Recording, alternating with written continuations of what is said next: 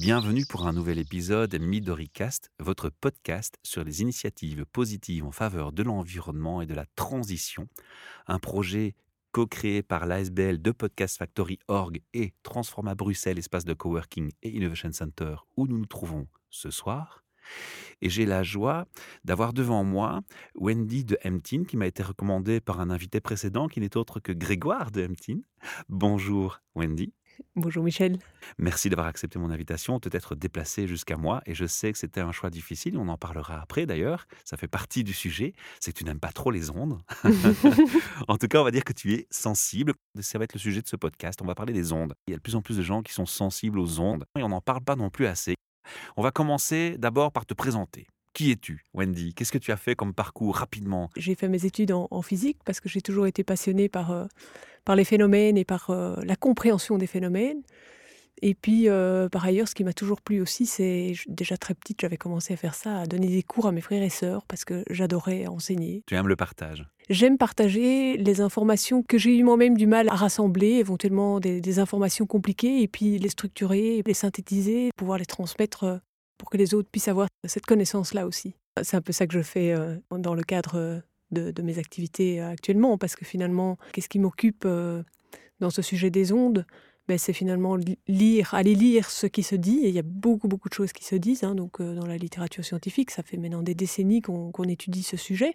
Et puis, c'est rassembler ça avec, avec le bagage scientifique en physique et, en biologie, par ailleurs, que, que j'ai. Tu as été à l'université, donc? J'ai étudié la physique euh, à Louvain-la-Neuve.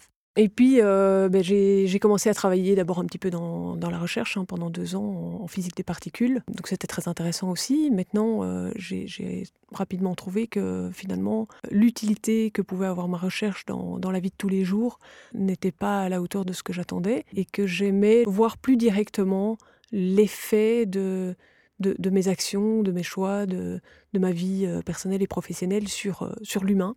Est-ce que ton approche de parler des ondes, c'est parce que tu as d'abord subi un constat chez toi de maladie ou de, souffrance par rapport au phénomène ou est-ce que c'est la curiosité de la recherche et un chemin de recherche précis qui t'a dirigé vers ça? Oui, c'est un chemin particulier. Donc, euh, comme, je dis, il y a, d'abord eu la physique et puis, et puis il y a eu par après aussi euh, le fait que j'ai voulu m'intéresser à une, une science qui était plus proche de l'humain et donc je me suis euh, dirigée vers l'étude de la nutrithérapie. Finalement, la nutrithérapie, c'est de la biochimie appliquée. On essaie de comprendre comment, comment fonctionnent les, réactions biochimiques à l'intérieur du corps pour pouvoir euh, agir là où il y a besoin d'agir avec l'alimentation ou d'agir éventuellement avec des compléments alimentaires. D'où la composante thérapie D'où la composante plutôt biologie, je vais dire, que thérapie, parce que j'ai jamais été euh, thérapeute. Et il se fait que justement, euh, bah, à ce moment-là, euh, j'ai été moi-même euh, concernée par un, projet d'installation d'antenne. Enfin, quand je dis moi-même, c'est plutôt mes enfants qui étaient concernés, puisque ça concernait leur école. Voilà, le moment clé arrive. Oui, le moment clé arrive là. Et, c'est là que, on n'est plus ni physicien, ni biologiste, ni quoi que ce soit d'autre. On est surtout une maman, maman de, deux enfants. Et quelque part, on, les aime tellement qu'on a envie, on a très clairement envie d'avoir, de, de, leur apporter ce qu'il y a de meilleur.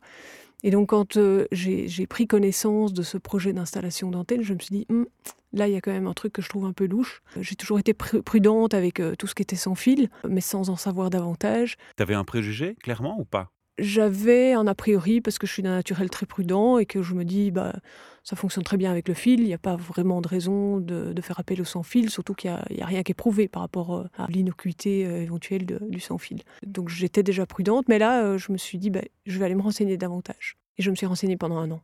Pendant un an, j'ai épluché la littérature scientifique, j'ai été voir enfin, me renseigner sur voilà, qui, était considéré comme spécialiste, qui était mondialement reconnu sur, sur, ces sujets. Et puis, en fait, euh, ben, je me suis rendu compte qu'il y avait énormément de choses qu'on savait. Et on était en quelle, en quelle année? C'est important parce que il faut savoir que, bien entendu, le monde télécom, entre autres, hein, euh, tout ce qui gère le sans fil, c'est certainement attaché au télécom. Ça évolue dans le temps, en fonction des technologies, la puissance est différente, et puis il y a des, choses qu'on connaît par expérience. Donc si on est au début du télécom, ben, on n'a pas forcément la même expérience qu'après 12, 15, 18 ans d'implémentation d'un réseau. Oui, donc on était en 2014, c'était l'année où la norme bruxelloise a changé, hein, là notamment qu'elle est passée de 3 volts par mètre à 6 volts par mètre, ce qui correspond à un quadruplement de la puissance. Là, on a quand même un échantillon d'historique derrière, quoi. Voilà. On retrouve ça dans les études, des, des échantillons d'analyse sur les populations, l'impact ou des choses comme ça? Des études épidémiologiques, oui, on en D'accord. trouve. euh, mais bon, je vais peut-être pas aborder ce point-là dans, un premier temps Voilà. maintenant. Ben, oui, ben, comme ça correspondait aussi à l'année où, euh, où, où l'association euh, Gronde à Bruxelles a pris un peu le flambeau pour, pour dénoncer ce, relèvement des normes qui était quelque part un nouvel abaissement de la protection des, citoyens euh, en matière de santé. Ben, j'ai été, amenée à, rencontrer euh, cette plateforme, à rencontrer d'autres personnes euh, actives dans, ce domaine. Et puis, ben, petit à petit, j'ai commencé à prendre un rôle dans, ces équipes. Et en fait, bah, le projet d'installation d'antenne, on n'a pas réussi à l'arrêter. Et je me suis dit, mais je ne vais pas m'arrêter là. Pour la santé de mes enfants et pour la santé de tous les enfants et puis pour la santé de tous les citoyens par la même occasion, j'ai envie que ce sujet soit connu parce qu'en fait, on sait déjà énormément de choses depuis longtemps. Et en fait, au niveau des citoyens, il y a une confusion importante, euh, énorme qui règne. Euh, En fait, les citoyens sont coincés entre des discours qui disent blanc, des discours qui disent noir, hein, puisque les autorités de santé nous disent euh, oui, non, il n'y a pas de souci avec euh, les niveaux d'exposition actuels. On est en dessous de certaines normes. On est en dessous des normes de l'OMS, euh, voilà, il n'y a pas de problème. Et puis à côté de ça, euh, on, bah, on entend quand même de plus en plus de personnes qui, en souffrent, hein, qui sont électro-hypersensibles, ce que moi je ne suis pas. hein. Je suis sensible au sujet, mais je ne suis pas hypersensible aux ondes. Je dirais je suis normosensible. C'est-à-dire que tout le monde, quelque part, est, est sensible d'une certaine manière. Déjà, ici, on va faire une distinction. On parle des ondes GSM ou des ondes de façon plus globale en incluant le Wi-Fi et tout autre type d'ondes dans ta préoccupation, où tu as d'abord focalisé sur le GSM. Par onde, j'entends euh, toute, la gamme euh, du, spectre électromagnétique. Depuis la nuit des temps, l'homme euh, et tous les êtres vivants sur la Terre sont exposés à des ondes électromagnétiques, les ondes lumineuses par exemple. La lumière est une onde électromagnétique, hein, la fréquence varie en fonction de la couleur. Le magnétisme existe sur Terre. Le tout magnétisme simplement. existe sur Terre, euh, on a des champs électriques, on a un champ électrique entre l'atmosphère et la croûte terrestre. Alors, où est le euh, problème, justement, te diront certains Eh bien justement, oui, c'est exactement ça. C'est qu'en fait, euh, les ondes qu'on utilise, donc les ondes artificielles qu'on crée pour nos technologies sans fil, même si euh, ce sont des ondes de nature électromagnétique comme les autres, elles n'ont pas du tout la même forme. C'est-à-dire qu'en fait, avec une onde qui serait simplement une onde monochromatique, on ne sait pas transporter grand-chose comme information si on ne la triture pas d'une certaine manière. Et, ce qu'on fait avec euh, nos technologies sans fil, c'est qu'on prend une onde avec une fréquence porteuse, et sur cette fréquence porteuse, on vient ajouter le signal. Ce signal, on l'ajoute sous la forme de modulation. Donc on a connu hein, la modulation par fréquence la radio FM, la modulation par amplitude, la radio AM. Et puis, euh, ben, Et là, va- les gens ne se sont pas posés de questions. bah, il y a quand même eu des gens qui se sont posés des questions, hein, parce que c'est pas tout à fait, c'est pas anodin, hein, même, euh, même ces Même une onde radio, d'accord. même une onde radio. Alors, euh, bon, par après euh, est arrivé, donc ça c'était les ondes analogiques, par après sont arrivées les, les ondes euh, numériques, digitales, avec finalement des modulations qui étaient encore plus importantes pour faire passer un maximum de données numériques. Et, donc, ben, on- ok, on a notre fréquence porteuse qui peut paraître une onde euh, voilà, monochromatique euh, toute simple, mais en fait, euh, les ondes qu'on subit, c'est pas du tout ces ondes-là. Donc, elles ont une forme totalement inédite pour, pour tout le vivant. Et c'est là qu'il y a une grande confusion parce que on se dit, euh, bah oui, bah, les ondes lumineuses, qui sont des ondes électromagnétiques, ça fait fonctionner nos panneaux photovoltaïques, donc euh, c'est des grosses puissances. Ce qu'on a avec les, les technologies sans fil, c'est des puissances nettement moindres, donc il n'y a pas de raison que ça nous impacte. Et en fait, on se trompe complètement parce que non seulement les fréquences sont différentes, et donc on vient occuper une partie du spectre électromagnétique qui n'était pas du tout utilisée de manière naturelle, ou très très peu, mais en plus on vient l'occuper avec des ondes qui n'ont pas du tout la forme naturelle. Donc, euh, bah, à partir de là, on peut se poser des questions et se dire euh, est-ce que, vraiment c'est sans, effet sur le vivant? Et il se fait qu'il y a des, milliers d'études hein, qui, montrent que, bah, en, fait, euh, fait, ça a bien un effet. Alors, on est tous d'accord pour dire que bah, l'effet le plus connu et sur lequel il y a, tous, consensus, c'est l'effet, je, je l'appelle l'effet four micro-ondes, c'est l'effet d'échauffement.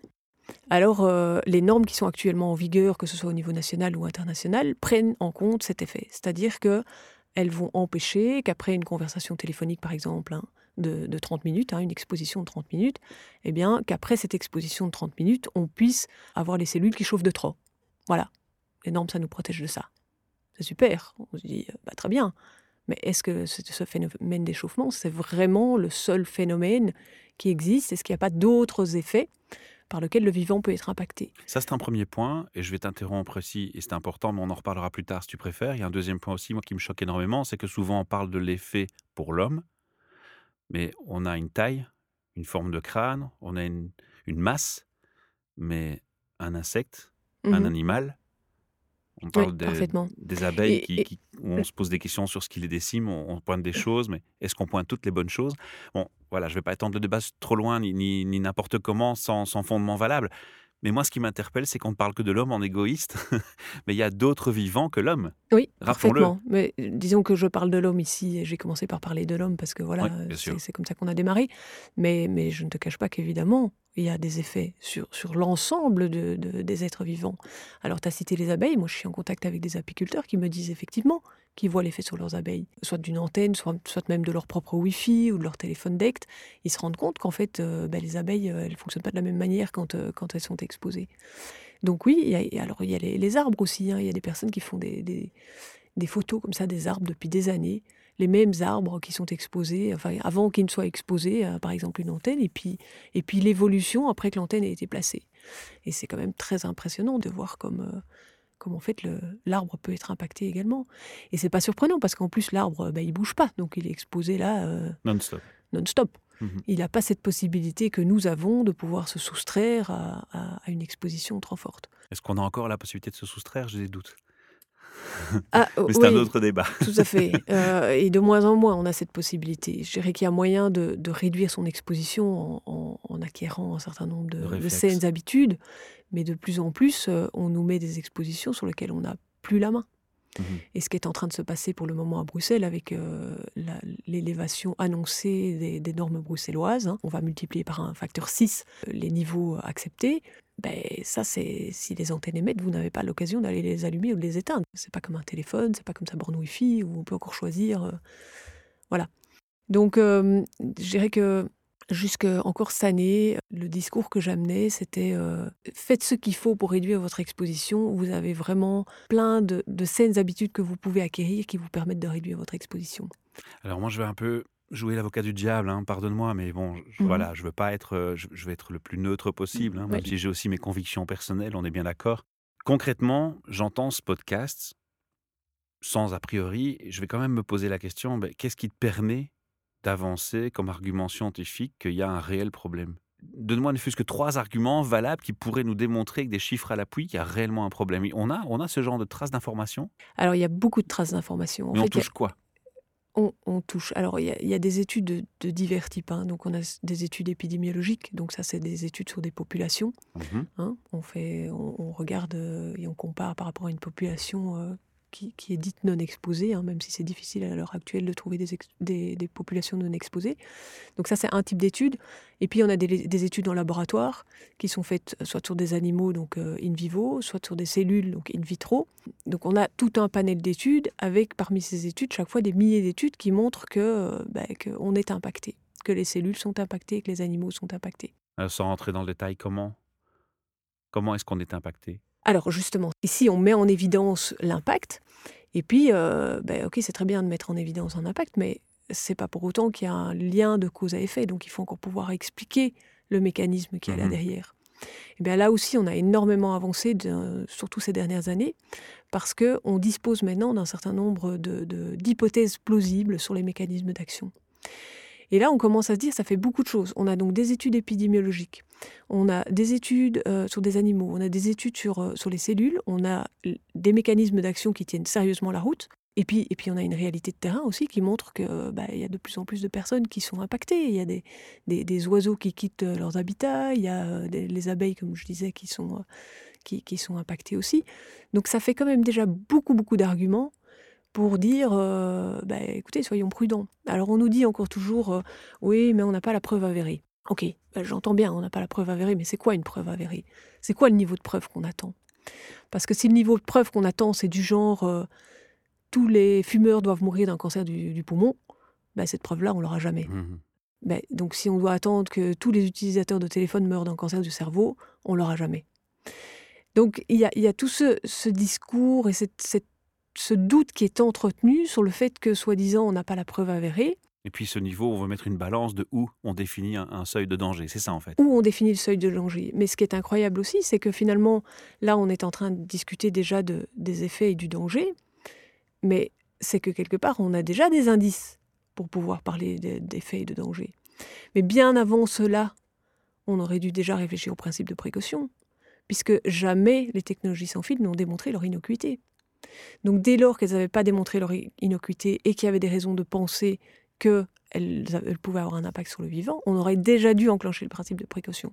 On commence seulement maintenant à se poser des questions euh, sérieuses par rapport de mmh. base, voilà, par rapport au principe de précaution. Or, on a passé ce stade-là. Maintenant, on est dans la prévention, on n'est plus dans la précaution. Ce qui est difficile maintenant, c'est que les gens, on les a rendus addicts à certains usages et certains produits, à certaines facilités, et que si maintenant tu voulais leur retirer, ça poserait presque un problème. Et c'est un peu ce qui se passe finalement, parce que les gens, ils veulent moi, je me rappelle, hein, quand j'étais dans le secteur télécom, on entendait souvent cette réflexion oui, les gens ne veulent pas d'antenne, mais la technologie, ils la veulent bien. Oui, tout à fait. Mais ça fait partie des difficultés que je rencontre sur le terrain. C'est que, bon, il y, a des, y, a, des personnes qui veulent bien entendre, mais après, dans ces personnes qui veulent bien entendre, qui ne, font déjà, qui ne, forment déjà qu'un pourcentage de la population, il faut encore qu'ils acceptent de, de, de, mettre les habitudes en place. Bon, alors, il y en a qui le font avec beaucoup de succès, hein, qui, voient, euh, qui des changements importants euh, par rapport à leur santé, par rapport à leur sommeil, par rapport à la santé de leurs enfants. Euh, typiquement, les parents qui retirent le babyphone, un, bébé qui pleure depuis des mois, ils savent pas, ils savent pas quoi, ils retirent le, le babyphone. Et, et, puis, et puis le bébé du jour au lendemain se met à dormir. Donc voilà, la démonstration est faite. Alors je dis pas que c'est une preuve scientifique, mais c'est une observation les observations, hein, ça, fait, ça fait partie de la méthode scientifique. C'est-à-dire que c'est le point de départ, en fait. C'est cet étonnement, cette curiosité face à, face à une observation. À partir de là, on a des hypothèses, on a des modèles, on établit des théories. Et puis, on confronte ces modèles, ces théories à l'expérience. Et puis, bah, soit ça valide euh, le modèle, soit euh, ça valide pas. Et alors, à ce moment-là, on recommence. À partir des résultats de l'expérience, on établit d'autres hypothèses, d'autres modèles, d'autres théories, dont on extrait de nouveaux types de, nouveaux types d'expériences qui vont de nouveau permettre soit de confirmer, soit d'infirmer la théorie. Et donc la méthode scientifique, elle avance de cette manière-là. L'observation en fait, fait partie. Donc quand j'entends que les gens me disent euh, oui mais euh, les personnes électro-hypersensibles, euh, elles font le lien, mais bon c'est pas c'est pas une preuve scientifique, c'est pas un lien de cause à effet. Ok, c'est pas, mais ça fait partie de la méthode scientifique cette observation. Et moi, il y a une chose qui me choque déjà à ce moment-là, c'est qu'on soit assez inhumain que pour pas tenir compte de la souffrance de quelqu'un et qu'on ne comprend pas avec bon sens qu'une personne ne va pas se plaindre pour se rendre intéressante ou juste pour le plaisir de se plaindre. Non, mais on dit de ces personnes qu'elles ont un problème psy et on, on les met sous psychotrope ou on les envoie en psychothérapie et voilà. On considère que c'est un, Bon, maintenant c'est en train de changer, hein. mais on a considéré pendant longtemps que c'était juste un problème psychologique. Alors qu'en fait, c'est même pas une maladie, l'électrohypersensibilité, c'est une intolérance environnementale, c'est-à-dire que c'est votre environnement qui vous rend malade. Et, les individus peuvent être plus ou moins sensibles, c'est-à-dire que les seuils de tolérance sont pas les mêmes. Alors, comme je disais tout à l'heure, euh, il y en a qui sont hypersensibles, c'est-à-dire qu'ils développent des symptômes euh, au niveau euh, que nous subissons. Et puis il y a les autres qui sont normosensibles. Moi, je me considère comme étant normosensible. C'est-à-dire que je, tolère encore l'environnement dans lequel je suis, mais malgré tout, dans certaines situations, je sens qu'il y a quelque chose qui se passe dans mon corps. Donc, c'est pas une maladie, c'est une réponse physiologique du corps par rapport à une, agression extérieure. C'est très différent. C'est certainement pas un problème psy même si éventuellement certaines personnes qui se disent électro-hypersensibles ont peut-être un problème psy. Mais, mais ça peut être d'ailleurs une conséquence de l'électro-hypersensibilité et de l'exposition. Parce que finalement, qu'est-ce qui se passe quand on est exposé? Dans les mécanismes qui sont à l'œuvre au niveau euh, biologique, au niveau moléculaire et cellulaire, c'est des mécanismes d'oxydation, des mécanismes d'inflammation qui vont s'auto-entretenir.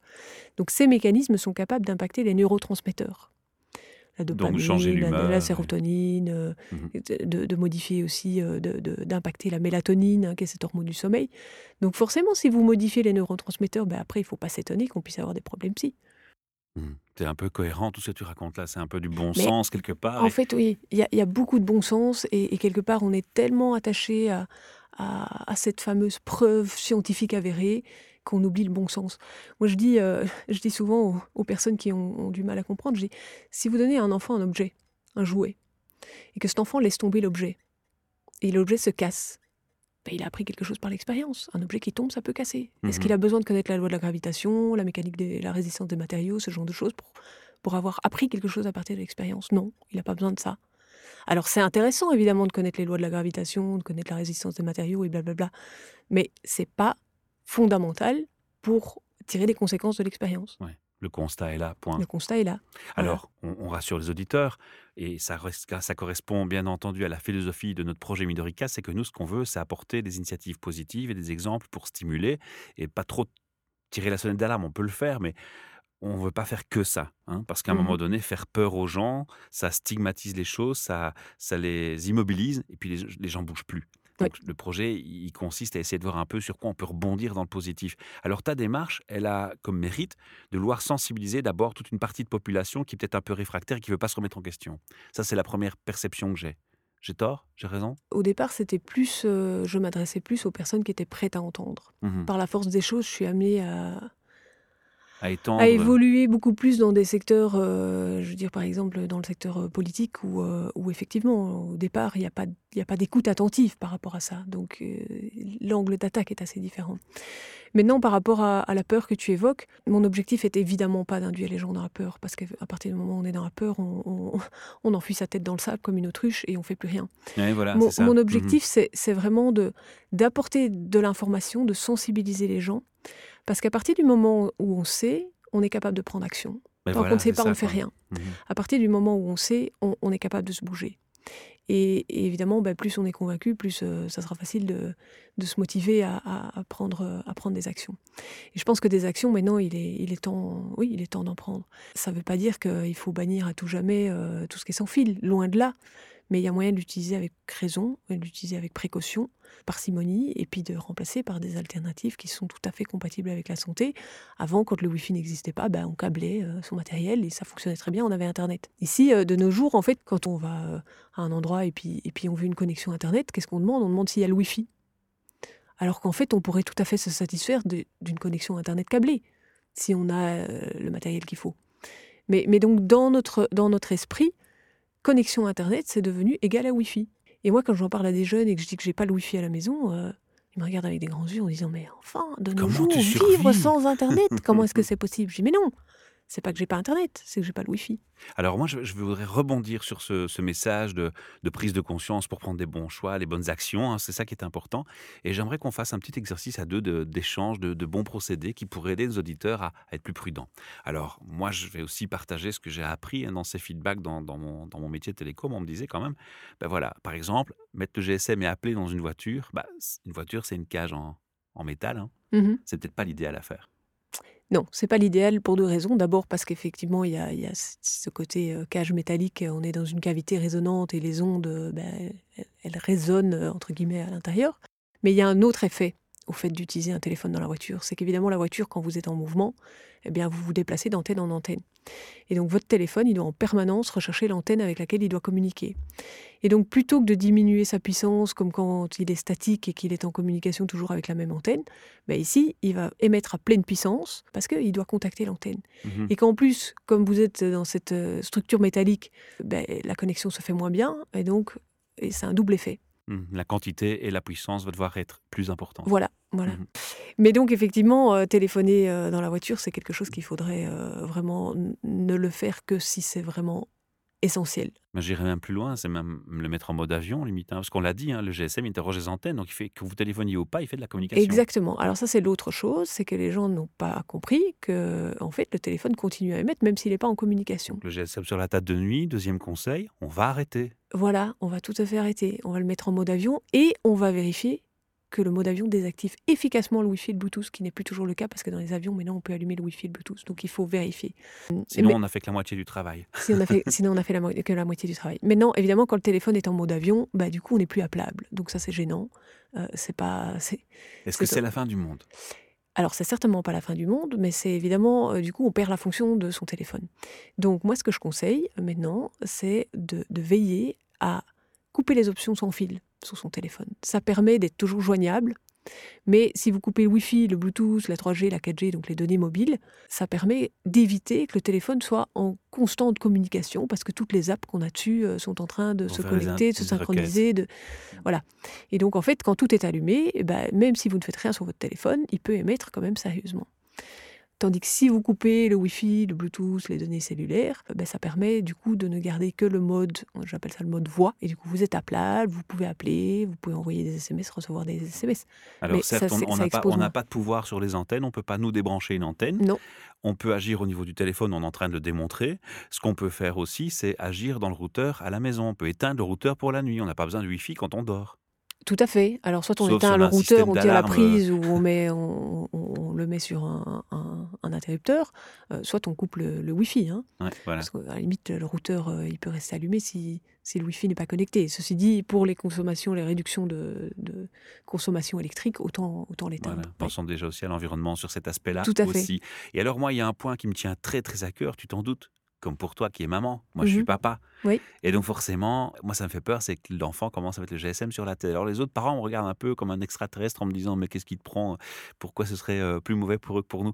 Bah, Ils sont en croissance. Mmh leur cerveau n'a pas fini d'être mature et leur, euh, leur zone non plus et ils grandissent. Et donc, je pense que c'est complètement inconscient de mettre un GSM dans les mains d'un enfant, ou en tout cas qu'il appelle le GSM collé contre l'oreille. Oui, il n'y a rien de pire. À mon avis, il n'y a rien de pire. C'est-à-dire que les enfants sont beaucoup plus vulnérables pour différentes raisons. Bah, ils ont moins de masse, sont plus petits, grandissent, immatures. Oui, et puis oui, c'est ça, leurs organes sont immatures, ils ont plus d'eau dans leur cerveau, donc ça a plus d'effet aussi au niveau du cerveau, que bah, tout le cerveau il est plus perfusé aussi, mais bon, il y, a une ouverture de la barrière hémato-encéphalique qui fait que il y a plus de, polluants qui peuvent passer aussi si la barrière est ouverte.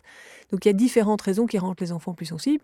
Et puis à ça s'ajoute aussi le fait que bah, les enfants d'aujourd'hui, ils sont exposés depuis leur vie in utero. Hein.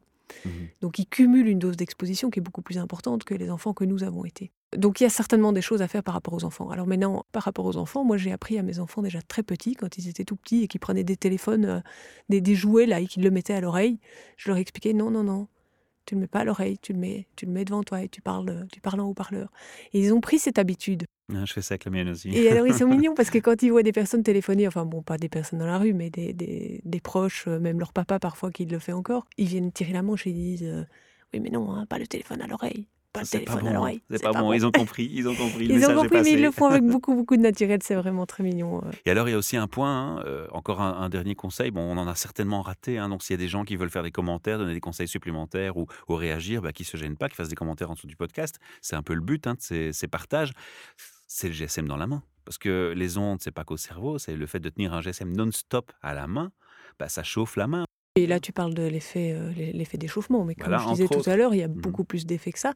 Alors, il y a mmh dans la main, il y a dans la poche. Il faut pas non plus négliger. Faut pas non plus négliger. Voilà, dans les poches, dans les, organes génitaux, dans le soutien-gorge pour les femmes. Euh, tout, ça, c'est des endroits où il faudrait. Si on, si on porte un téléphone sur le corps, il faut alors soit le mettre en mode avion et vérifier donc que le mode avion désactive efficacement le Wi-Fi, le Bluetooth, soit au moins couper les options sans fil. Mmh ça, me paraît être essentiel. Il faut, il faut enseigner ça aux gens. Et, on est encore nulle part là dans la sensibilisation par rapport à, ce genre de choses. Mais grâce à toi, on commence aujourd'hui. On commence, oui, on commence. avec un podcast déjà, voilà, des interventions dans les médias. avec les conférences que je donne régulièrement, mais c'est clair que les conférences, surtout quand c'est des conférences en présentiel, euh, on touche, euh, on touche quelques dizaines de personnes, quelques centaines à la limite, mais, mais c'est long euh, avant que, que, tout le monde soit sensibilisé. Ceci dit, je trouve que depuis un an, les choses bougent vraiment de manière significative. Alors, ça, c'est le message positif que j'attendais. Oui, voilà, parfait. Je ne sais pas si, si, tu remarques ça aussi, mais moi, je vois de plus en plus de personnes dans la rue qui téléphonent avec leur téléphone euh, en, haut-parleur plutôt qu'à l'oreille. Donc ça, c'est Ou avec les oreillettes oui, alors bon, les oreillettes, moi je vois de plus en plus d'oreillettes Bluetooth, ce qui ne règle pas le problème. Ce qui, mais ce qui est à contresens, mais je parle d'oreillettes câblées. Les oreillettes câblées, oui, tout à fait. Non, et alors en fait, moi j'ai vu bouger les choses avec euh, l'annonce des, des compteurs communicants, des compteurs qu'on dit intelligents. Donc c'est les compteurs euh, d'électricité, par exemple, qu'on va venir remplacer par un compteur qui, émet. Et là, les choses ont changé. Pourquoi? Parce que du coup, on, parle là d'un objet sur lequel, enfin, qui se trouve, qu'on va venir placer à l'intérieur des habitations et sur lesquels les, gens n'ont plus la main leur téléphone, euh, ils ont toujours l'impression de pouvoir être maîtres et que c'est eux qui choisissent et que bah voilà, ils choisissent de ne pas l'éteindre et c'est leur choix et c'est mon confort, c'est ma facilité. Ici, le compteur communicant, ils vont pas en tirer grand-chose comme avantage. On vient leur imposer ça et là, il y a quelque chose qui, s'amorce parce qu'on a un phénomène euh, NIMBY, là, hein, mhm. pas dans mon jardin. Invasif. Et ça, c'était début 2018 et je trouve que depuis lors, il y a quand même sérieusement des choses qui se mettent à bouger. Je crois que je vais te réinviter pour un deuxième podcast parce que le sujet est tellement euh, long complexe. J'ai le sentiment d'avoir été qu'à la moitié de ce qu'il y avait euh, à discuter. C'est vrai, hein, il y a tellement de, directions dans lesquelles on peut aller sur ce sujet, il y a tellement de débats, il y a tellement d'implications qu'il faudra plusieurs podcasts euh, pour ce sujet. Mais quelque part, c'est la difficulté que je rencontre aussi, c'est que c'est un sujet complexe, c'est un sujet délicat, c'est un sujet qui mmh. nécessite euh, des connaissances croisées et que qui implique l'intérêt de beaucoup de gens. Oui, mais c'est surtout c'est pas c'est pas un message qui, qui, peut s'expliquer en deux mots. Oui. Et du coup, bah, quand on essaye d'amener ça aux gens ou quand on essaye d'amener ça à nos décideurs, bah, on se retrouve vite confronté à un manque de temps. Parce mmh. que voilà, on a 10 minutes pour exposer le sujet, mais c'est un sujet qui s'expose pas en 10 minutes. Bah là, on t'a laissé une demi-heure. mais voilà, vraiment, je suis sincère. j'ai beaucoup apprécié cet échange. Je te remercie pour la confiance que tu m'octroies. Avec plaisir. Et j'ai vraiment envie de te recevoir encore une fois au micro. Si tu veux aller plus loin dans le détail, on peut peut-être imaginer de, de, détailler un peu plus les effets, les mécanismes. Moi, ça me passionne en plus, donc je suis je suis tout oui. Parfait. Eh ben.